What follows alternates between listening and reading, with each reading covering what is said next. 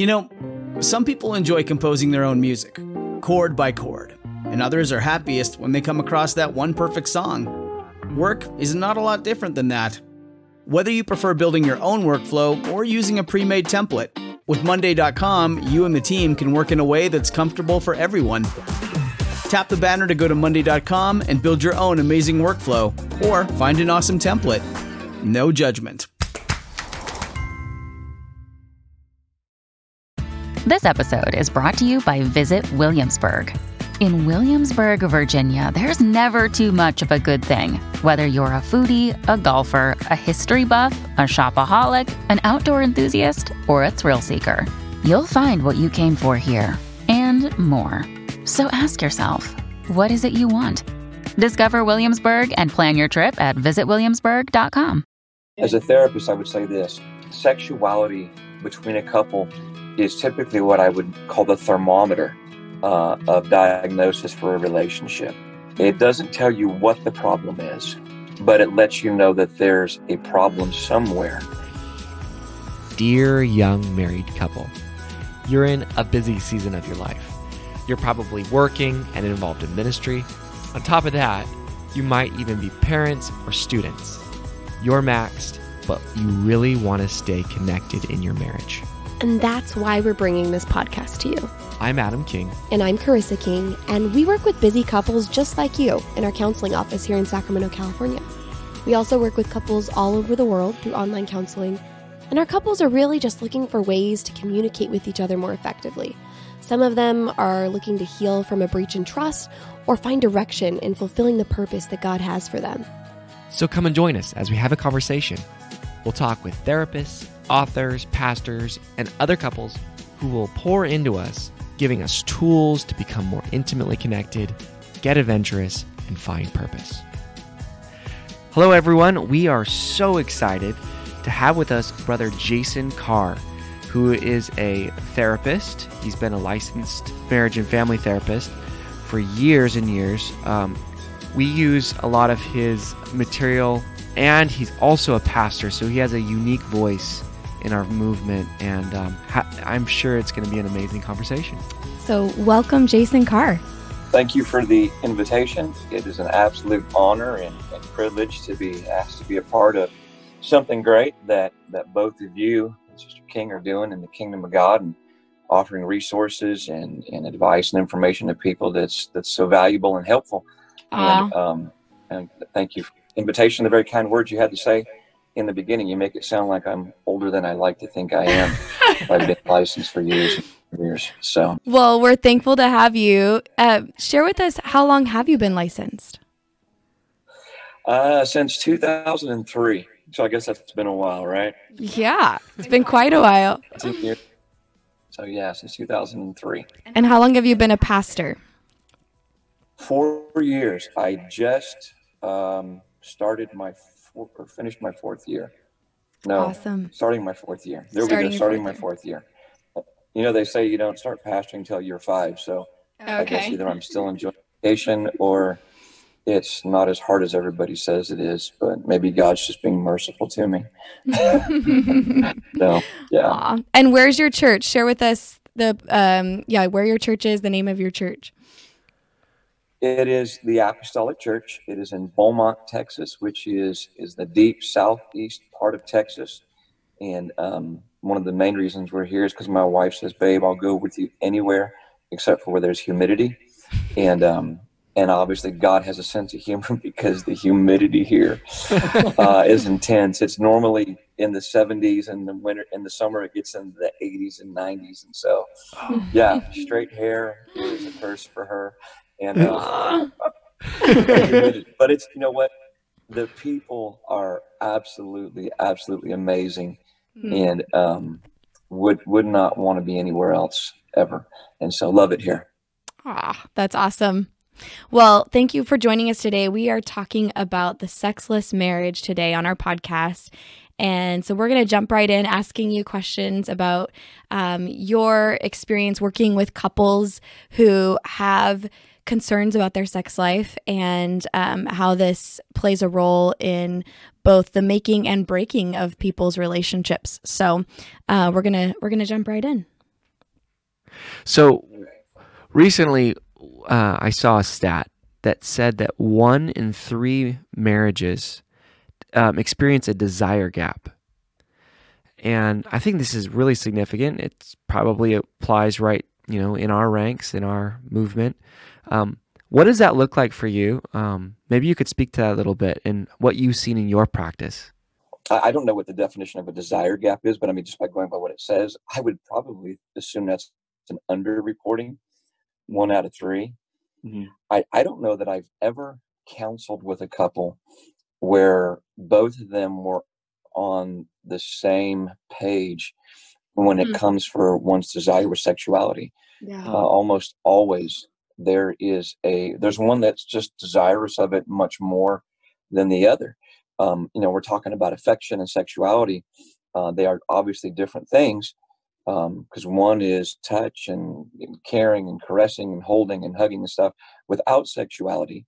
Um, but we know that affection typically leads to sex and the and from my standpoint there's always or the vast majority of time there's a huge gap between uh, those the one that desires and the ones that what would you say not as desirous of that sexual intimacy mm. um, in my years of, of traveling across the united states uh, as a therapist and doing family conferences and marriage conferences without a doubt i would say that this issue uh, of a sexless marriage is a whole lot more profound and significant than many people are willing to admit. And know, sexuality is the is the thing nobody wants to talk about. Um, right. Um, you don't talk about it with young people in in the adolescence years. Um, it's probably rarely, if ever, addressed even in premarital. Um, mm-hmm. If it is, the pastor typically just hands them a book and and says, "Here, good luck," and and don't actually talk about it. Um, I do know there's a statistic that goes way back that says 90% of marriages have problems in the sexual arena of their relationship and never talk about it. Yeah. Because it's such a difficult conversation to have. Mm-hmm. Um, that usually most people they're just they're silent about it they hope it gets better uh, they pray that it would get better maybe even mm-hmm. but having the boldness and the ability to communicate about it i mean that requires a really open and intimate relationship between two people right. to be able to talk about that arena of sexuality to where to where both of them are are getting their needs met um, and so I, I don't want to jump too far ahead of, of your questions, but I, as a therapist, I would say this: um, sexuality between a couple is typically what I would call the thermometer uh, of diagnosis for a relationship. It doesn't tell you what the problem is, but it lets you know that there's a problem somewhere. And if there's lack of sexual intimacy in that relationship, there's a problem. And what is it? Is it is it because one of them has a pornography problem? Is it because one of them just has a past history of abuse? Or is it simply, and I think this is probably more common than people will are willing to admit, is it is it simply that one just doesn't have the desire and mm-hmm. doesn't feel the need for it and doesn't realize that it's their responsibility to to meet that need and they just hope it gets better because they don't want to communicate about it. That's so good. You brought up so many good points here. Um, I I don't want to talk about so much the the pornography or the adultery. I think most of us deal with the desire gap in that like one is a high drive and one is low drive. We just have different drives and there's, you know, no communication because I you brought this up too. Before marriage, we don't talk about it because it's awkward and we don't know should we be talking about that? No we shouldn't. Okay we won't, you know and so we don't know about talking about it. Then we get into marriage with little to no guidance and we feel awkward still. We bring that into our marriage the awkwardness of like has god designed this for us to enjoy or is this like is this sinful? You know can you speak to that? That might be you know one of the blocks. Absolutely. Um I think, you know, you said we get into marriage, and even as Christians, you know, Pentecostals, apostolics, our concepts about sexuality typically come from secular material. They come from things people have read, they've seen, uh, heard people talk about. I mean, you even you even talk about uh, bachelor parties and bachelorette parties that you know are, are very common in, in Christian circles, and and so much of that is dominated by secular belief and secular opinions about sexuality.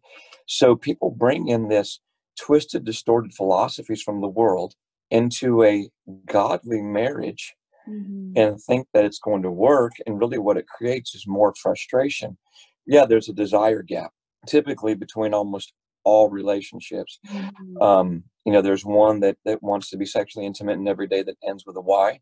You know, and, mm-hmm. and then there's the other that, you know, they're like, yeah, once or twice a month is cool, if if even that often. You mm-hmm. know, yeah. and there, I think there's this perception out there too that it's always the man that is desirous of, of more sexuality and sexual intercourse than than the woman and that's not necessarily true as well right mm-hmm. um, I, have done many marriage conferences and had many uh, uh, marriage counseling sessions where the female was much more interested and desirous of it and her male partner was the one that lacked the drive and lacked the interest. And he was the one saying, you know, once a month is, is good with me. Mm-hmm. And she's just like baffled because all she hears from the world is, oh, yeah, your man should desire sexual intimacy on a regular basis. And if he doesn't, there's something wrong with him. He's getting it somewhere else. Yeah. He's cheating on you. There's an affair, whatever, you know? And so you get a lot of ladies, uh, Christian women that question um, themselves, begin to question the integrity of their husbands because they don't have that same drive. And it's just, it all comes down to this chemical uh, that God put in us, or, or, most of it does, called testosterone. Mm-hmm. Uh, Johnson and Johnson um, proved this probably about 10, 15 years ago. They came up with the female equivalent of Viagra, and it was this time release testosterone patch that a woman would put on her shoulder and it would slowly release testosterone in her system. And it was designed to make her think uh, more about sexuality and desire and crave it more. Well the wonderful thing was it worked. The bad thing was the side effects. Um, you know most men don't like women with hairy lips and deep voices. And so uh, you know it's like hey babe i love you. I love you too. You know you expect to come back from your wife and uh, and so obviously it it didn't it didn't never made it out to the mainstream mm-hmm. uh, people because of that issue uh, of testosterone and so uh, there's some men that are high testosterone some women, men that are low testosterone and and we see this nowadays in the medical arena where you're getting this tos- testosterone replacement therapy and treatment and stuff like that mm-hmm. um, and so I'm probably getting off topic on on Well, actually, that leads us to a, a really good uh, segue here. How do you go about, from a therapeutic perspective, how do you go about addressing this um, drive gap uh, or the sexless marriage when a couple comes into your office and says, "Help"? Um, aside from testosterone patches and testosterone replacements, what do you do? From a Christian biblical perspective, I deal with it first and foremost from a spiritual perspective. Yeah. Um, I, I know that's not what some people expect. Uh, most people want me to address the issue from a physiological or emotional perspective because their body they they feel is not interested in or their emotions are not interested in um, I, I have counseled with i can't even tell you how many people but uh, there's been numerous pastors i've even counseled with that have brought up this topic of this sexless aspect of their marriage. And it was because of the insecurity that that at least they were saying it was because the insecurity their wife felt about their own physical body. You know they had aged they had put on weight and they'd gotten older the hair had grayed. You know and we're talking about couples in their 40s 50s and maybe even 60s mm-hmm. and they had gone months and some even years without being sexually active yeah and and they had created such a tremendous problem in that relationship. And and the the the pastor was saying, you know, because my wife doesn't understand how much I still desire her and need her.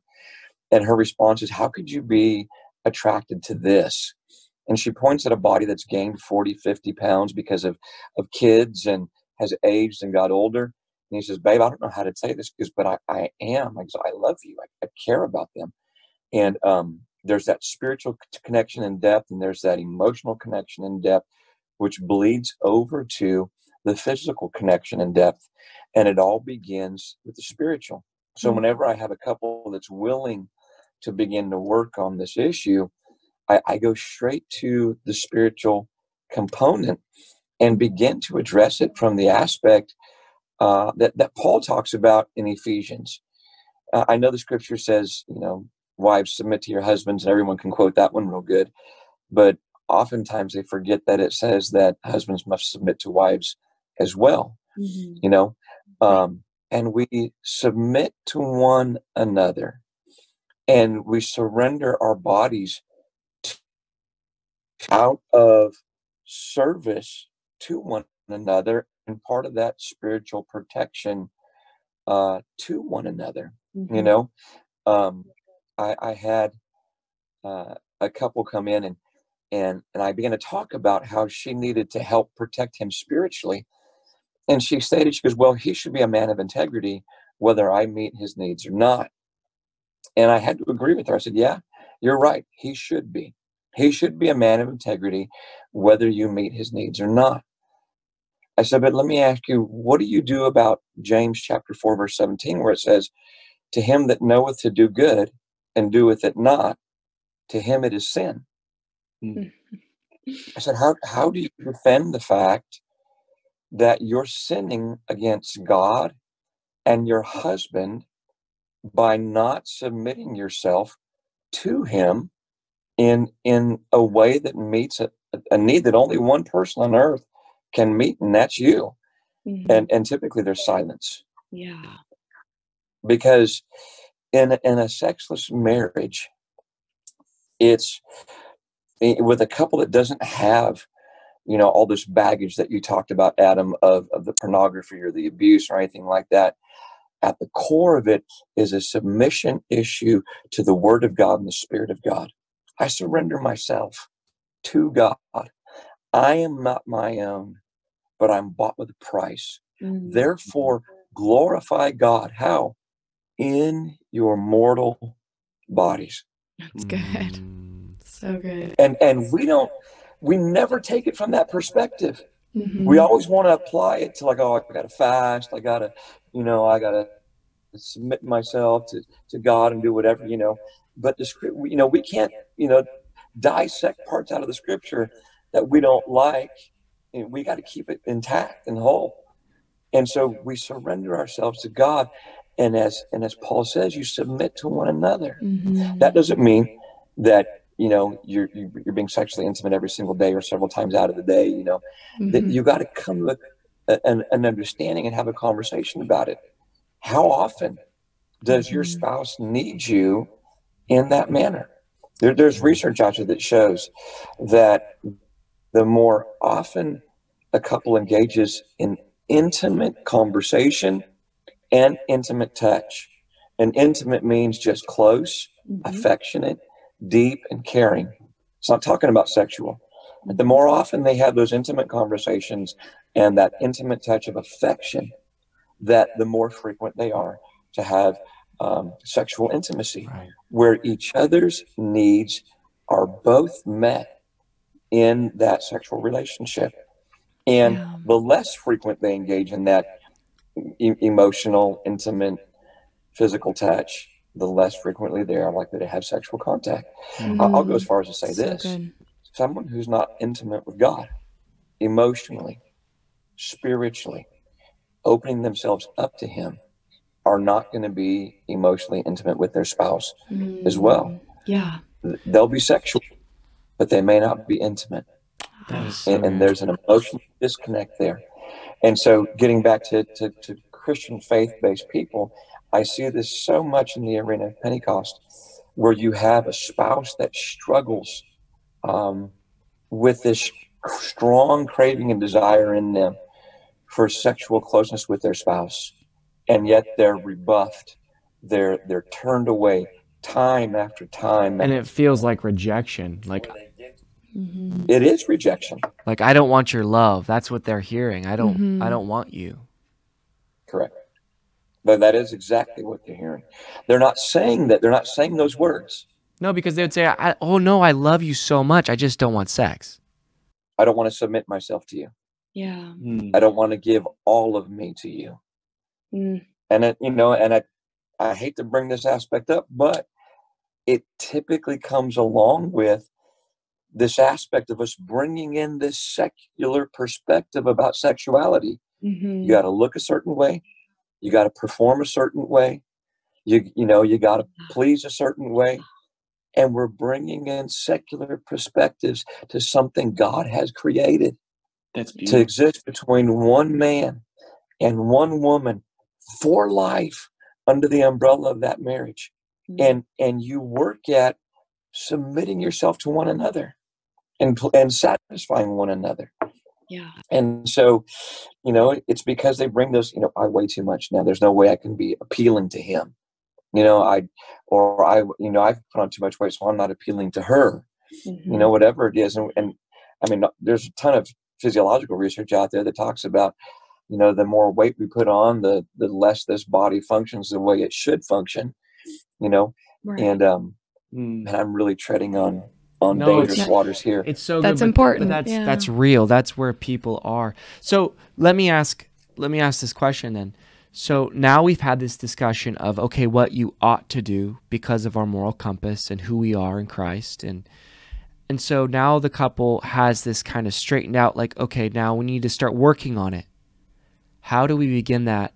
Well, the action steps. the action steps Yeah. probably starts with the conversation, but how do we start this process back to the intimacy so both people in the marriage begin to feel fulfilled?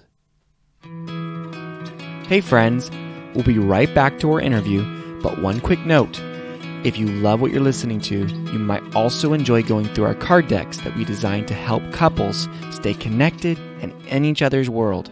So there's Foundations, which is our starter deck, and it's all about boosting your communication skills. And then there's Sexpectations, which is all about spicing up your intimate connection. And then there's Realizations, which is a deck for all couples, but especially dating or engaged couples who want to see how well they really know each other.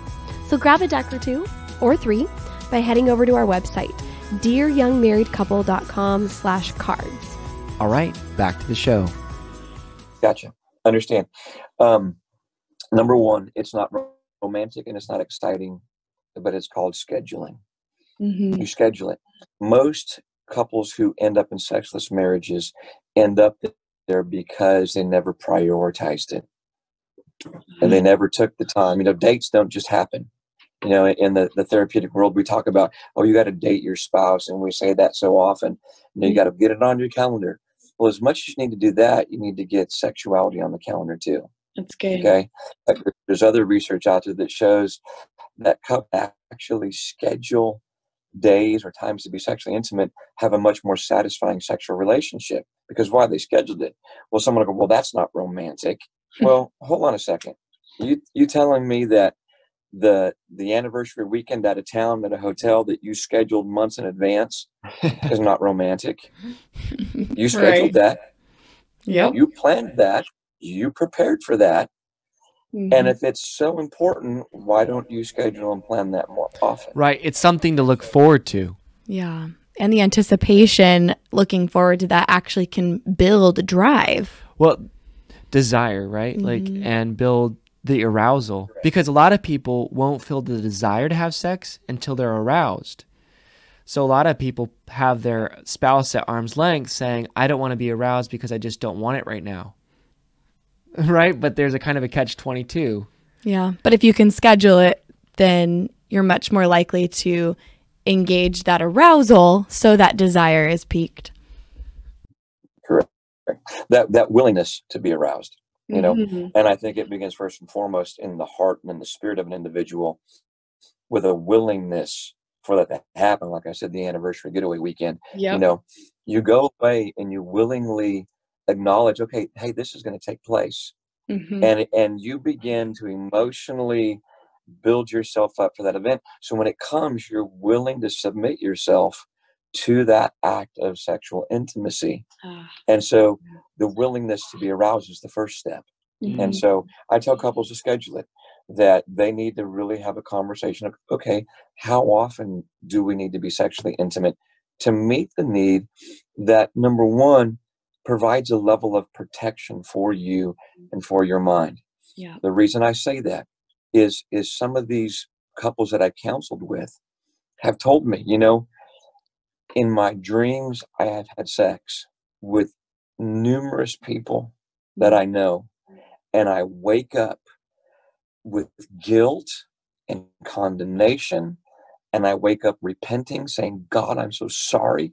I mean we're talking about a dream something you can't control Yeah. okay but, but because that desire in them is so strong and they realize it's not being met by their wife anymore the mind the limbic system of the mind begins to insert people in there in a dream state that Mhm. mm, you know and, and so you wake up and you feel guilt. Yeah. and so how often do we need to do this? Is it once a week?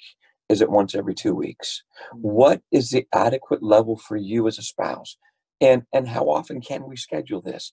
I understand you know kids and schedules and all that throws absolutely everything out of whack. Mhm. but Right. your marriage is the most important thing you can give your children. Yeah. and a good foundational aspect of that marriage is that emotional intimate spiritual emotional and physical intimacy that Mhm. takes place in a marriage. It's it's a holistic aspect. I mean let's let's jump back a little bit and talk about how it's a spiritual issue. You know in deuteronomy 6 right after verse 4 you know about one god you know thou shalt love you know here was the lord our god is one lord thou shalt love the lord thy god with all thy heart with all thy soul with all thy might three distinct aspects of your humanity Yeah. in the New Testament, they ask Jesus, What's the greatest command? And he does what? He repeats Deuteronomy 6 and 5. Love the Lord thy God, all thy heart, with all thy soul, with all thy might. Okay? 3 Mhm. distinct aspects. And when we become one with somebody, we've got to submit ourselves to them spiritually, physically, and emotionally. That oneness that must be complete for them to have a quality intimate relationship. And so so good. scheduling that time is absolutely important. You know, so let's just say you ske- you schedule what you schedule Thursday night because it's a slow night of the week. Okay. Mhm. Um, on Wednesday night, that high drive spouse goes to bed and and they're like geared up, but they can go to sleep because they go, okay, tomorrow's the night Sure. tomorrow's the night and they're not reaching over and and pawing at and rubbing on hoping that low drive spouse might get aroused And feeling and rejected. ultimately Yeah. they end up and feeling rejected again so they roll back over and like oh forget it if they Right. know t- if they know thursday night's the night on wednesday night they can go to bed they can reach over they can touch their spouse they can hold their hand they can snuggle without any expectation of sexuality taking place because well thursday night's the night. We've got a Yeah. schedule. Yeah. and then when thursday night comes around he's been thinking about it all day. She's been thinking about it all day.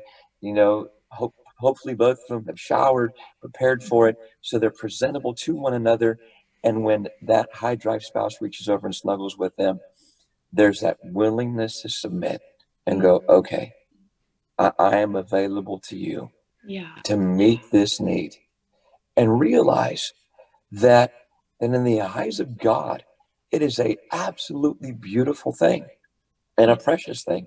And so the first thing you need to do is schedule it.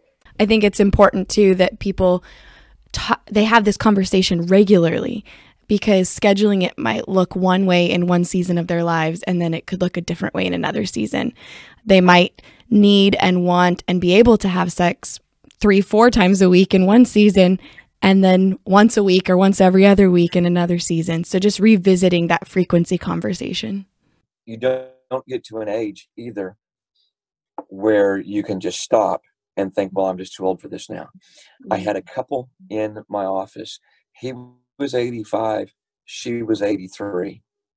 And as we began talking about, you know, things that had upset their marriage and unforgiveness and bitterness, at the very end of the session, I asked the couple, is there anything else you'd like to work on?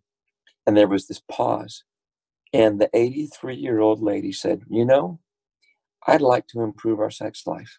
Oh, I And I was that. like, you, know, I, I as a therapist, you know, just keeping a straight face. You know, 83 years old, he's 85, and and I go, okay. I said, I said we can work on that. So the first question is, is everything still functioning? You know, Mhm. and this 85 year old guy goes, oh yeah, everything works great. You know? But what is that? That's that's an amazing thing that at 83 and 85, we're still desirous Mhm. of being physically intimate with one another. Yeah. The sad thing is, they waited till 83 and 85 Yeah. to finally address it. Mm. And I've met with couples in their 40s, their 50s, 60s, and 70s across the board Yeah. that they have endured and put up with a less than satisfying sexually intimate relationship because they were afraid to talk about it. Yeah. And it was a a frustration and cause the inability for them to, to connect on a deeper, more intimate level. So you're right, Carissa, being able to reevaluate it in the seasons of life. Uh, in fact, I would say that probably every week to two weeks, you you look at a calendar and go, hey, you know, I got this going on, got this going on. You know, this week's just really crazy. Can we move the day? Or you know, we've got this going on, and you, you communicate about it on a regular basis, Mhm. and it becomes that much more easy to communicate. So good. That is so good. Yes. Yeah. Beautiful tip. What's what's step two? Um, if you continue to to to have some issues because of all the information we bring in from secular society, I recommend reading a book. Okay. It's called Sheet Music by Ke- by Kevin Leman. Yes, we love Sheet Kevin Leman. Kevin Leman. Okay. Mhm. and um, I recommend the couple actually, you know, when on they schedule that night, okay, they they they they jump in bed, they sit there, and they pull the book out and they begin reading through it one chapter at a time, and if they can, they read it out loud to one another. Nice. Love it. Okay. Um, Because that normalizes the conversation. correct. Oh, yeah, I, I have numerous couples that say, you know, we got through like three pages of it, and and we had to stop, you know, because it started a conversation. Yep. Yeah. and then the conversation led to physical intimacy Yeah. because they were both willing to submit to one another Mhm. and talk about it okay and and the wonderful thing about kevin leman's book is he addresses sexuality from a biblical perspective Mhm. he's not addressing it from a pornography perspective from a, a magazine perspective it's not cosmopolitan it's not whatever junk magazines there on the you know grocery checkout register line you know. It is biblical information that he takes and says hey look at these different aspects of sexuality and and look at how they they can be incorporated into and then you know kevin leman has a- great way of coming out and just saying what nobody else wants to say you know? Mm-hmm. and uh and when you read some of it you're just like kind of like in shock and all like did he just really say that? You know? You're like yeah he did. And then he goes back to and he'll quote from the song of solomon Yep. to reiterate and point out yep this is okay. This is a good thing god creates in fact this is such a, a- an aspect of marriage that god decided to put it in the holy scripture in the Mhm. Yes. same book that says, "Hear, O Israel, the Lord our God is one Lord. In the same scripture that talks about, you know, making disciples, in the same scripture that we pull all these other things we so staunchly stand upon, but we reject this because I don't want to submit to it. Mm. I love how you bring it down to a submission issue. So good. How we end each podcast, we we do a fill in the blank, rewinding back to the first few years of your marriage and thinking, you know, what advice do I wish I would have received? So, dear young married couple, and then fill in the blank. Yep. Dear young married couple, God has given you a spouse that is unique, a spouse that is different, and a spouse that he knew only you could help them become who God has called them to be. Mm. The parable of the talents lets us know that the master is willing to give us things of value. Mm. And most theologians say the parable is not about money, it's about things and people that God places into our life. And our job is to do what? Add value to them. Mm. The master may have given you a two talent spouse or a five talent spouse, and he entrusted them with you because he knew and he trusted and believed in you to invest in them, to learn about them, to love them, to be in your care, to help them become who he's called them to be. So stop looking to worldly examples of how to love your spouse. Start praying to God. Anyone that lacks wisdom, let him ask. Mm. And God will give liberally. God, give me wisdom. And for me, it's God, give me wisdom to help Brenda be the woman you've called her to be with all her insecurities, with her past, with her potential. Help me to make her into the vessel that you want her to be. And and, and I've got to learn about her. I've got to learn how to motivate her. I've got to learn how to protect her and value her and cherish her. And, mm-hmm. and I don't compare her to anybody else because there's nobody else like her. And I'm going to stand before God, and you're going to stand before God someday.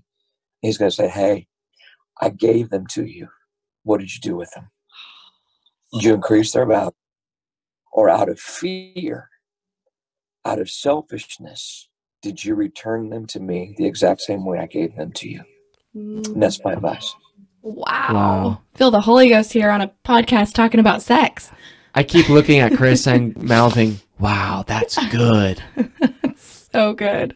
So thank I you so it. much for taking the time out of your very busy schedule as a pastor and a therapist Absolutely. and all the other stuff yes. you do. Thank you. Yes. Are you well, are you taking clients we should ask? You know what? I am only taking clients um, if they come directly to me from a pastor's referral. Okay. And so I, I don't take anyone that comes to me. I just, at this point, I'm so overwhelmed with uh, everything I've got to do. Mm. Um, but so it, we'll it tell people get in contact with their pastor, and their pastor yes. can contact you. Yes.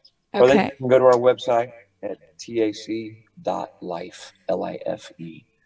Okay. They can email us and contact us from there, uh, or they can log on and see a host of teachings and things like that uh, that are on our, our live stream uh, network there. Okay. So, Great. Okay. All right. All right. Thank, Thank, you so you much. So much. Jason Carr, folks. Y'all are awesome. Ah, God bless you, brother. God bless you. All right, friends. We really hope that you got a ton out of today's conversation. And if you want help, if you want personal guidance with individual counseling or couples counseling, or even help with you as a couple reaching the goals you have, just reach out. Give us a call at 916 678 1797 or shoot us an email at hello at dearyoungmarriedcouple.com. No matter where you are in the world or in your marriage, we can set up a counseling session with you and we can work toward progress. We also post marriage advice regularly on our Instagram, which is at Dear Young Married Couple, and we'd love for you to join us in conversation there. All right, see you next week.